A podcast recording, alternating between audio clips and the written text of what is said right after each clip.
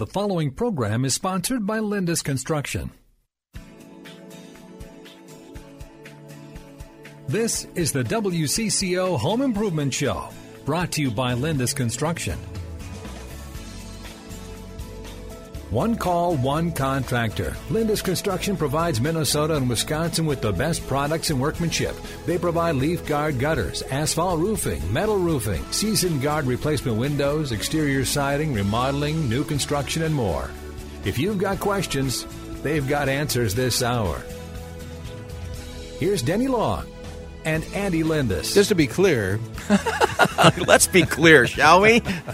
Andy, for number one, Andy Lindus is taking the weekend off, and Barry Stranz is filling in quite well for Andy. And this is the home improvement. This show. is the home improvement show. next hour will be the real estate show. Yeah. We were ch- setting our clocks ahead. Well, I think I think I walked in and started talking about you know things, and you were talking about the shift in We ownership, and we got excited about all these good things happening, and Minnesota Twins baseball Min- coming coming back to Are CCO. It's fabulous. I said it earlier this morning. I have never seen my colleagues, the whole group, at a big meeting yesterday, more positive and more excited and more energy ever in all my years. I mean, it's thrilling to me. It really it's is. thrilling to me. I'm you know what so else? excited. It's thrilling for the Twins too, which makes it neat. I, yep, it's lovely. Well, whenever I tell people I fill in on WCCO when Andy or the family is on vacation, which is what they do at Thanksgiving, the That's whole true. family That's goes true. south, and they need someone to fill in and, co- and host for them. And I love to be able to do that on their behalf. And it's a pleasure to come in here. And we were talking before we went on air that you should be the answer man, Danny, because you know so much stuff. And then I'll just correct you. We'll have callers call in and see what Denny would say, Yeah. because that would be a fun holiday kind of experience for our listeners. and the thing is, you would be on Barry much more than I would. Be just correcting me. It would be so great let's, fun. Let's keep it. Let's leave it with the expert here. And and Barry does know his stuff, as you if you are a familiar with the Barry Stranz. Now, Barry, for those that may be uh, joining the show for the first time, tell us what you do besides coming in here once in a while. Well, I have had a very storied career. You know, I got into construction when I was 15. $1.75 an hour was heavy bait for me to leave my paper out. But currently, I am a site supervisor for a company called Kyle Hunt and Partners uh, out of Minnetonka. And I get to manage projects and people and schedules to do a lot of high end remodeling and uh, construction work, and it's a wonderful opportunity. But in addition to that, then I'm coming up on uh, January, which is the beginning of my teaching season. So I teach for a company called Pro- Professional Education Resources, and I teach building codes and energy code information that's pertinent to contractors, realtors, appraisers, those kinds of things. So that's kind of a side job. I do that you know, maybe 10 or 15 times in the first three months of the year. And then I'm back full time on my regular job, managing sites and people. Now, when you're teaching, Barry, is that uh, uh, specifically code issues? Is, is that constantly changing, or is that pretty stable? Well, that's a great question, Denny. I think a lot of people presume that the code is always changing because it does change every three to five years. And remember, we have a building code with an energy code, and we have now got the state uh, working those things concurrently. So they come in and update concurrently. The next anticipated code change will be 2020. So we're still working off the 2015 code, but the it was based on the it's called the International Residential Code 2012, and we're going to skip the 2015 version of that. And when the 2018 is now being researched, we expect to uh, adopt versions, uh, edited versions. Minnesota always edits the national code document to be a little bit more focused or pertinent to, to what's taking place in Minnesota's for our climatic and soil conditions primarily. Okay, localized. Yeah, we yeah. Uh, The national codes do a pretty good job of that, but Minnesota always has a couple of things that they're working through. I mean, the biggest issue last code go round with sprinkler systems, and Minnesota had to decide whether they were going to adopt those or not. And ultimately, the state got involved and said, "No, we're not going to do sprinklers as a mandate." All right, very good. Sorry. Oh, oh. yes, oh yes, yes. I was getting a, a, a cue in my ear about something else. It's distracting when you have two things happening at the same time. It's- it's I'm telling like- you, the older I get, the less I can handle. I've got lots of children, and obviously, when they start talking at the same time, I'm like, "Wait a minute, you, you now you, now you. You guys have to be quiet while this one talks." You haven't mentioned this, Barry. By the way, Barry Stranz is with us. How many kids do you have? I have 11 children. And I ju- and we have just recently had the announcement of our sixth grandchild, And when holiday season comes, it's hail, hail, the gang's all here. Oh, I bet. It's a, it's a riotous and wonderful time. Now, did you ever do the thing that parents do uh, when you you want to not discipline kids necessarily, but you're saying, "Hey, don't do," uh, and you go through the list oh, of names. Danny, you don't. You've got to go through a list start of 11 with. I ended up categorizing them into the littles, the middles, and the bigs, so that I I would call groups and then point because I'm going. I've got like five daughters with a first A last names. I have eight daughters. And so I have an Amy and an Abigail and an Alyssa. Oh, my you know, so all of these A names come up, and you're like, oh my gosh, who do I want? Uh, blah, blah, blah, you know, it's, it's it was bad. That's a whole nother show. Yeah, well, Yeah. I figured I could do uh, classes on how not to parent. So if you want some bad parenting advice, I could give. Yeah, I'd say don't do this. I did this. It didn't work. A lot of practice. Yeah. We have, we have someone calling or texting, don't we? We should jo- get on topic here. joy- yes, I want to get to that. Uh, and I had a question, and I can't remember what it was going to be. But if you do have, you know what? I haven't given the phone number yet. oh, do that. 651 989 9226. If you have any kind of, you want to talk to this guy, if you have any kind of a home improvement question, Barry's the man you want to chat with. 651 989 9226. Or if it's easier, send a text 81807. 81807. You know what I, I always like to do when Barry uh, pays us a visit is to talk about some of your experiences, real life experiences. And I bet you could probably write a book or two. Oh man, oh man, sometimes things happen. I in fact, more recently, just a few months ago, I learned that if you have a very expensive Miele kitchen range, you cannot move it by grabbing the handle in any way shape or form. I mean, a handle for The to- handle to- that to- opens the oven door Oh, on that handle. range, yes. Uh, and we were trying. My, my son and I were trying to twist it so that we could roll it. It has a, a built-in set of rollers. Okay. And we were trying to twist it to roll it out of the way so that we could get to work behind it and put. I thought very little pressure on the handle, but that handle is actually attached through the glass door. Oh, no. We snapped the glass door outer glass pane, and I, I've learned that the repair on that is about a thousand dollars. Yeah, I was like, oh no. Oh, yeah, and your heart just sinks, you know, because you're like, oh my gosh, I don't even know what I've just done. I don't know how I even did it. Now you just, and you feel like, you know, where's the, the there are some airline Uh, ads that say, want to get away? and I find myself sometimes walking into that picture. And that's, I'm a reasonably intelligent adult. I've done stuff before. I know how to not make some mistakes. But that would have been an obvious choice to grab. Well, and the manufacturer has a sign that is it says "Don't lift by handle," but it's underneath all of the shrink wrap. You know, sixteen layers of shrink wrap deep. We couldn't see it. You know, so anyway, and our homeowner has we finally got it repaired just a week and a half ago. Oh, you did get it taken care of. Oh yeah, yeah, yeah, yeah. I mean, uh, I, as my boss was saying something interesting, he said, uh, he said, I'm t- I'm trying to tell our customers that in the course of a you know a 10 month remodel job or a, a 12 month build out, something is going to go wrong because we work with humans and we work with real building materials. We are really trying to work with stones and wood, things that have uh, performance values that aren't perfection. You know, so some things don't move around and shift, but foundations always settle. That's just a normative. We know that's going to happen. So when things move, what does that what does it mean? It means we couldn't control that eh, no matter what we did. And we're now going to have to react. And he said something very interesting at our company meeting this week. He said, What I want people to realize is uh, we are going to fall down in the course of this project, but we want you to watch how we get up.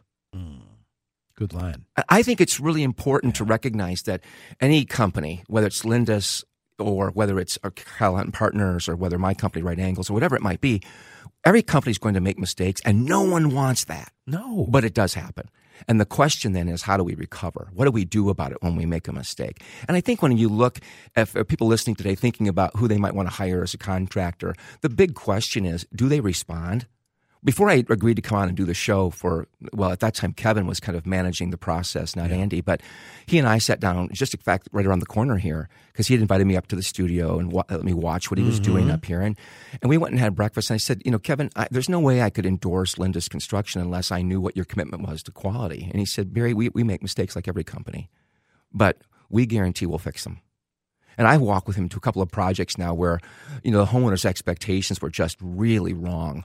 And I think maybe setting expectations is a critical part of what contractors need to do a better job of in Maybe, the industry.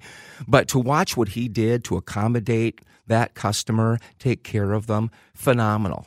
And I just thought, you know what, I can endorse a guy who will who will stay by the stuff and make it right to the extent that he's able to. And I, I was in a house that Kyle Hunt built, and it was, I don't know, 14 year old home, and a new buyer was looking at the home, and the front entry wasn't very warm. And they were thinking, you know, we had some frost on our front door. We don't know what's going on. Kyle came out, we did an investigation, and back in the day, we used fiberglass insulation in a crawl space down below the entryway. And when we started looking at that, spray foam just didn't exist as a category. Oh, okay. But we got into the crawl space and looked around. And, well, the fiberglass had fallen out, and Kyle, on his own nickel, fixed it on a 14 year old home. He had absolutely no obligation to do that. And I thought it is a pleasure to work with honorable men. Yes. And it's rare in the construction business, I found.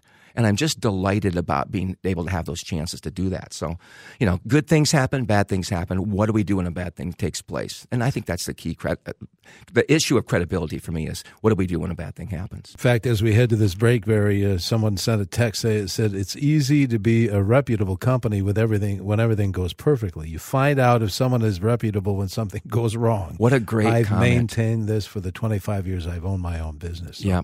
Good point. All right.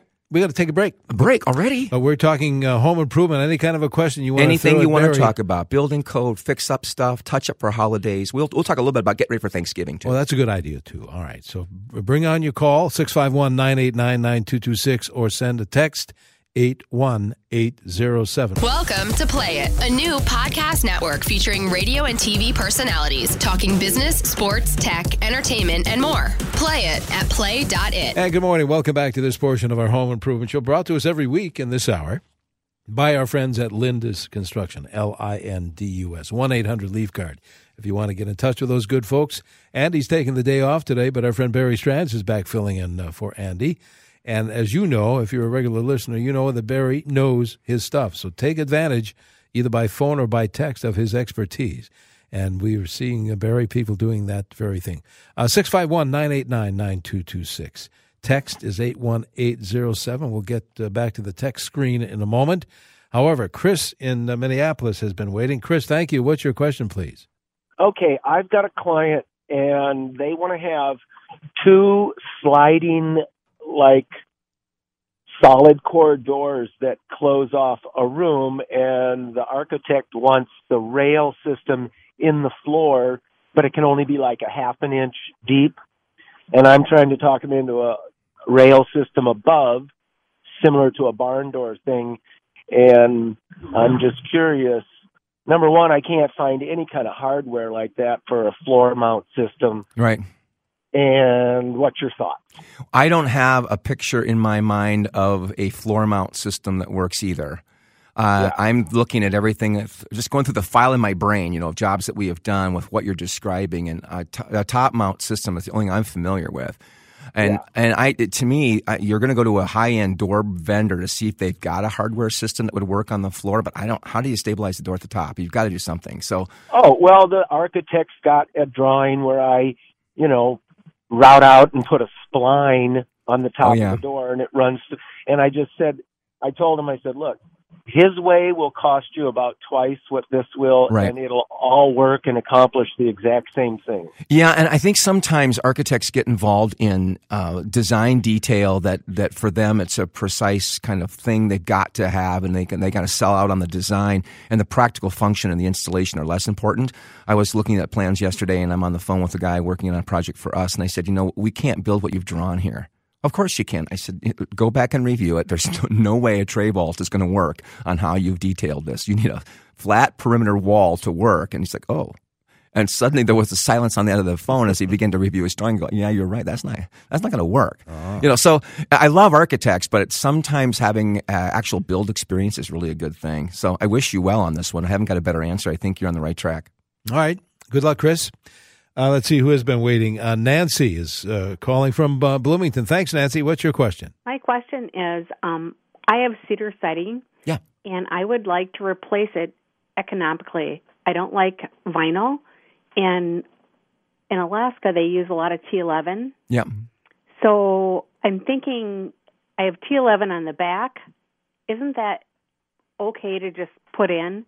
Or what do you think about T11 siding? Well, I think it's an economical solution. I personally am not that fond of the the look of it relative to needing to have a, a J channel at every seam. So it's not on the front presentation of the home. Home value, your the, the price point of the home in my mind would dictate what my curb appeal would be. And if you've got T11 on the back or on the back and sides, I'd if you'd like a horizontal look, again, I'd probably go to a smart side. LP Smart Side is a good looking issue. It's not. It's like fiber cement, which is a little less expensive than fiber cement, and I think it's very very durable. In my mind, that's a great option. Um, uh, you know, it's really an aesthetic choice as well as a price point issue. And if it's if it were me to me a, house under two hundred in this market, then a T11 would be fine and paint it up and be good. But, if you're going to look for something at four or four fifty, I would I would want to set something a little higher bar than that, just for the potential for selling down the road. Uh, because I don't want to do it twice. I want to do it once, even if it costs me a little bit more up front. I think it still makes sense to to keep that in, as a consideration. I love that LP Smart Side. I do too, yeah, and I don't know stuff. if they advertise on the radio or not. I don't care. I like no, their material. It's good, and it's good for you guys to work with too. I oh yeah, it's easy yeah. to install. yeah. All right, Barry, hang on. We have another half hour of the show to go. We've got callers, we have texters. We'll help out when we uh, come back. And good morning. Welcome back to our Home Improvement Show. We are around here at 830 every Saturday in the uh, 9 o'clock hour, thanks to our friends at Lindus Construction. Andy's off today. Our friend Barry Stranz is uh, filling in for Andy. We'll be back, I believe, next week, right after Thanksgiving, unless you're going to be back. I'm going to be back. Outstanding. They're still down in some place wonderful and warm. And we're here though. And we're here. And that's yes. okay. And you know what? You're here, I'm here. It's a it's such a wonderful time of the year to be with Denny Long. Life is good. We're friends on Facebook, folks. We are. Absolutely. 32 is our Twin City temperature reading. Uh, I tell you what, there's a line open 651 989 9226. But Stephanie in St. Paul has been waiting forever. Stephanie, what is your question, please? Yeah, I'm wondering why fire and carbon monoxide detectors are not located at eye level, easy access, like a furnace and AC control on the wall rather than on the ceiling, especially with the high ceilings today. Realistically, I am so tempted to disarm my ceiling mounts and put on a dresser so I don't have to be on the ladder. Yeah. And, um, you know, the 10 year ones, they, they're very expensive and they don't eliminate the latter factor. Yes. I'm wondering future codes, especially for older people, how can it be changed to a, a wall mount at eye level? That's not going to happen for smoke detectors because of the warmth of mo- smoke rising to the ceiling. The first point of the smoke hitting the detector will be at the ceiling level. So we're required to have them within six inches of the ceiling now as a result of the safety protection factor. And I was in a house yesterday on a stairwell where literally the smoke detector is about 17 feet off of the stair landing and inaccessible by anything but a 20 foot ladder. And the homeowner is like, I didn't even know I had one there.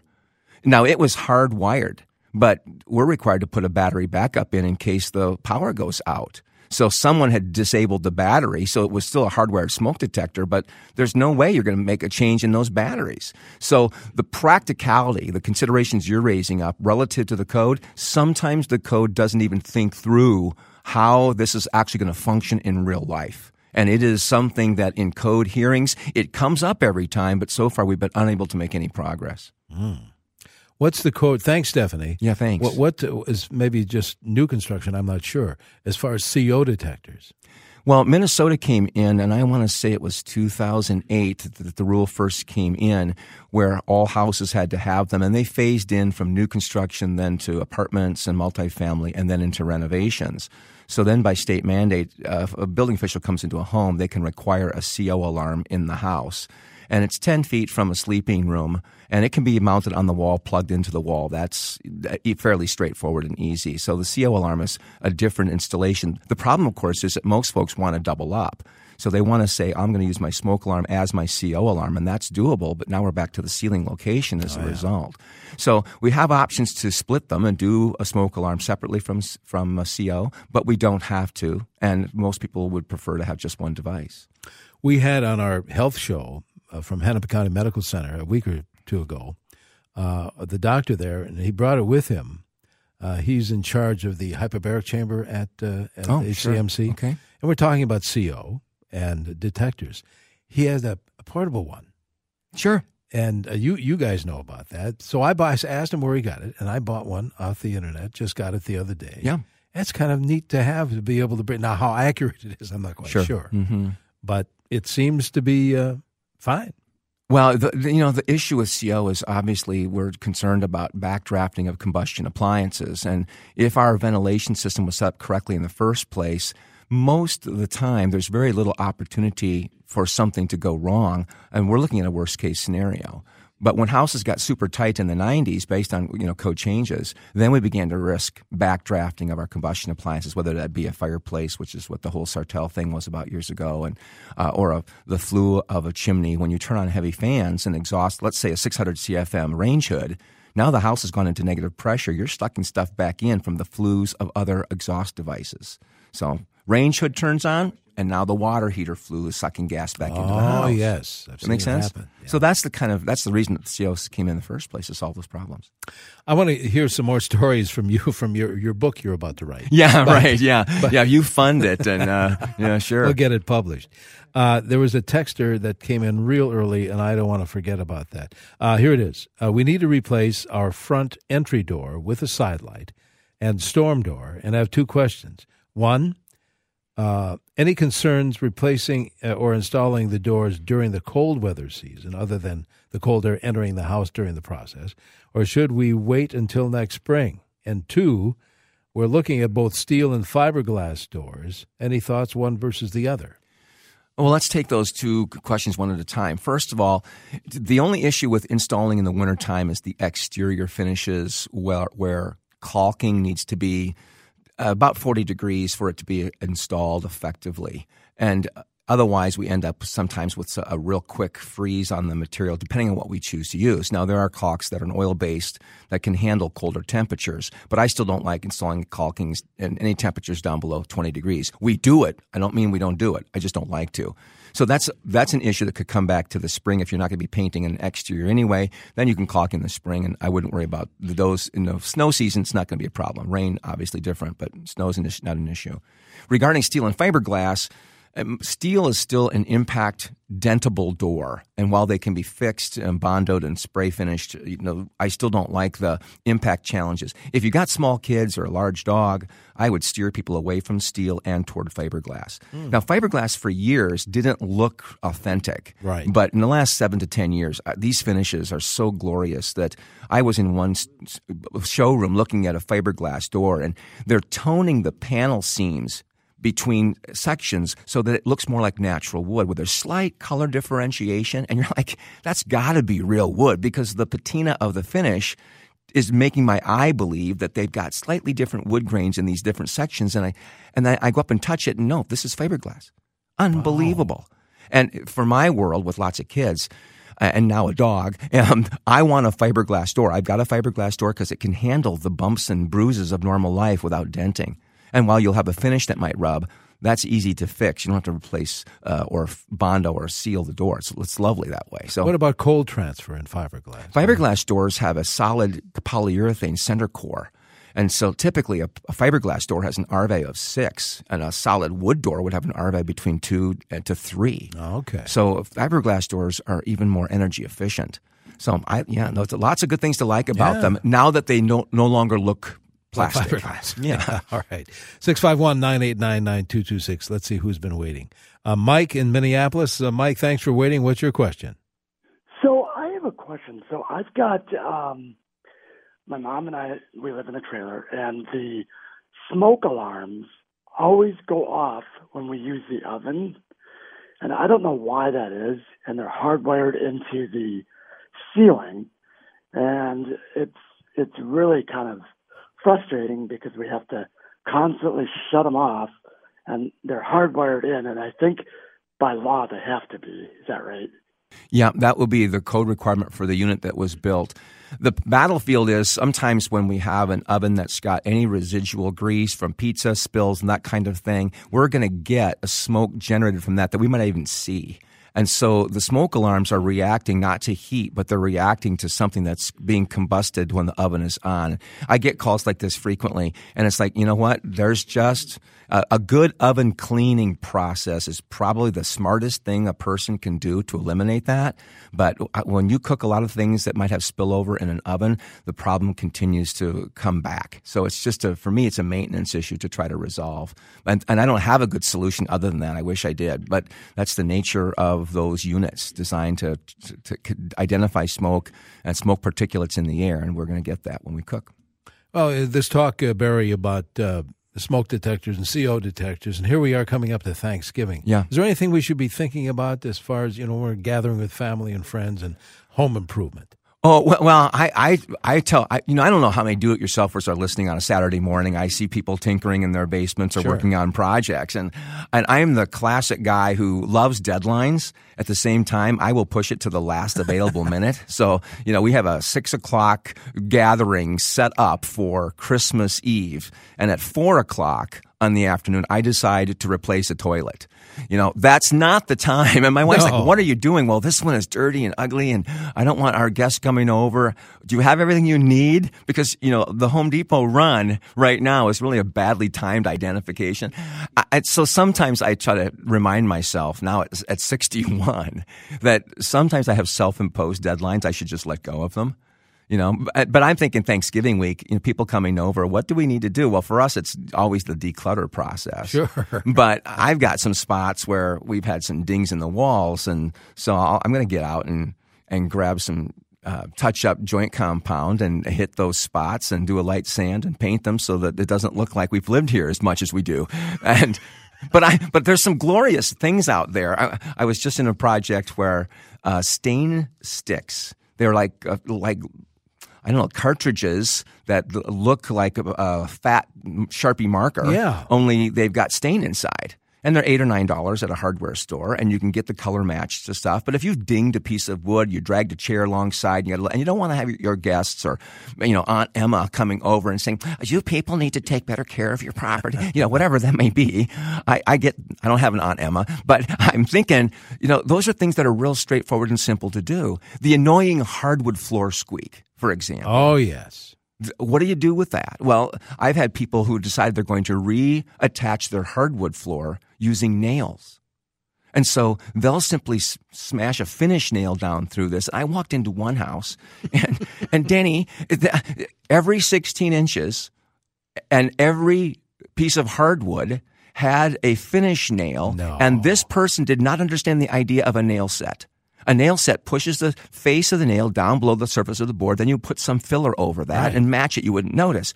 Well, they just kept hitting it with a hammerhead.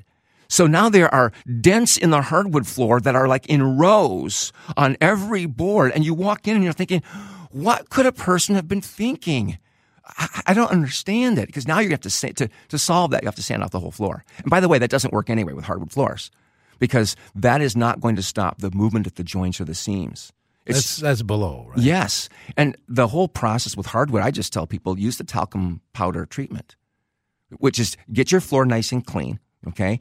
Do a damp mop, let it dry completely, grab some talcum powder, and then sprinkle that on the floor.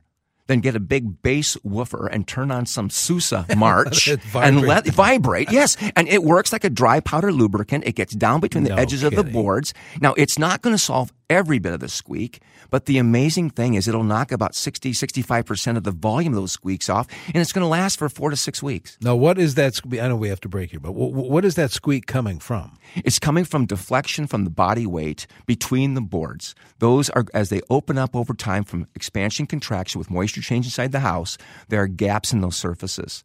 And they're not, at older houses especially, were put up on little skid boards, and so they're not resting directly on the subfloor. So there's a gap that's going to mean that the three quarter hardwood floor is going to have a quarter inch of space it can move as you walk across it. You can't get away from that based on how that house was put together. Today we put them on, on plywood. We've solved that problem. And most, mostly they're much better now with our installation techniques. All right. Well, I'll tell you what, Barry, hang on. We have a more show to come. If you want to ask your home improvement question by phone, 651 989 9226. We'll get back to the phones or send a text 81 807. Welcome to Play It, a new podcast network featuring radio and TV personalities talking business, sports, tech, entertainment, and more. Play it at play.it. Welcome back to this portion of our home improvement show. Barry Stranz filling in for Andy Lindus, who's taking some time off today. Barry, by the way, is going to be back next week, too. So if you did not get the chance to ask Barry your question today, then uh, you'll have uh, next uh, Saturday, right after Thanksgiving. Right after Thanksgiving. Where he's well fed. I will be happy camper. Back to the phones we go, and then we'll grab some text messages. Uh, Carol in Minnetonka has been waiting. Thank you, Carol. What's your question, please? Yes, we had a our kitchen redone and had a new stainless steel refrigerator put in about 15 years ago. I and we had a sealant put on it. Uh, the man said this is what we use in office buildings on an elevator uh, so that fingerprints don't get on the ele- stainless steel in the elevator. Well, I've noticed in using the water dispenser, the sealant is coming off. I don't know of anything to do about it. I tried to call the people who did it, but it was 15 years ago. Can't get a hold of them. Right. So, any ideas?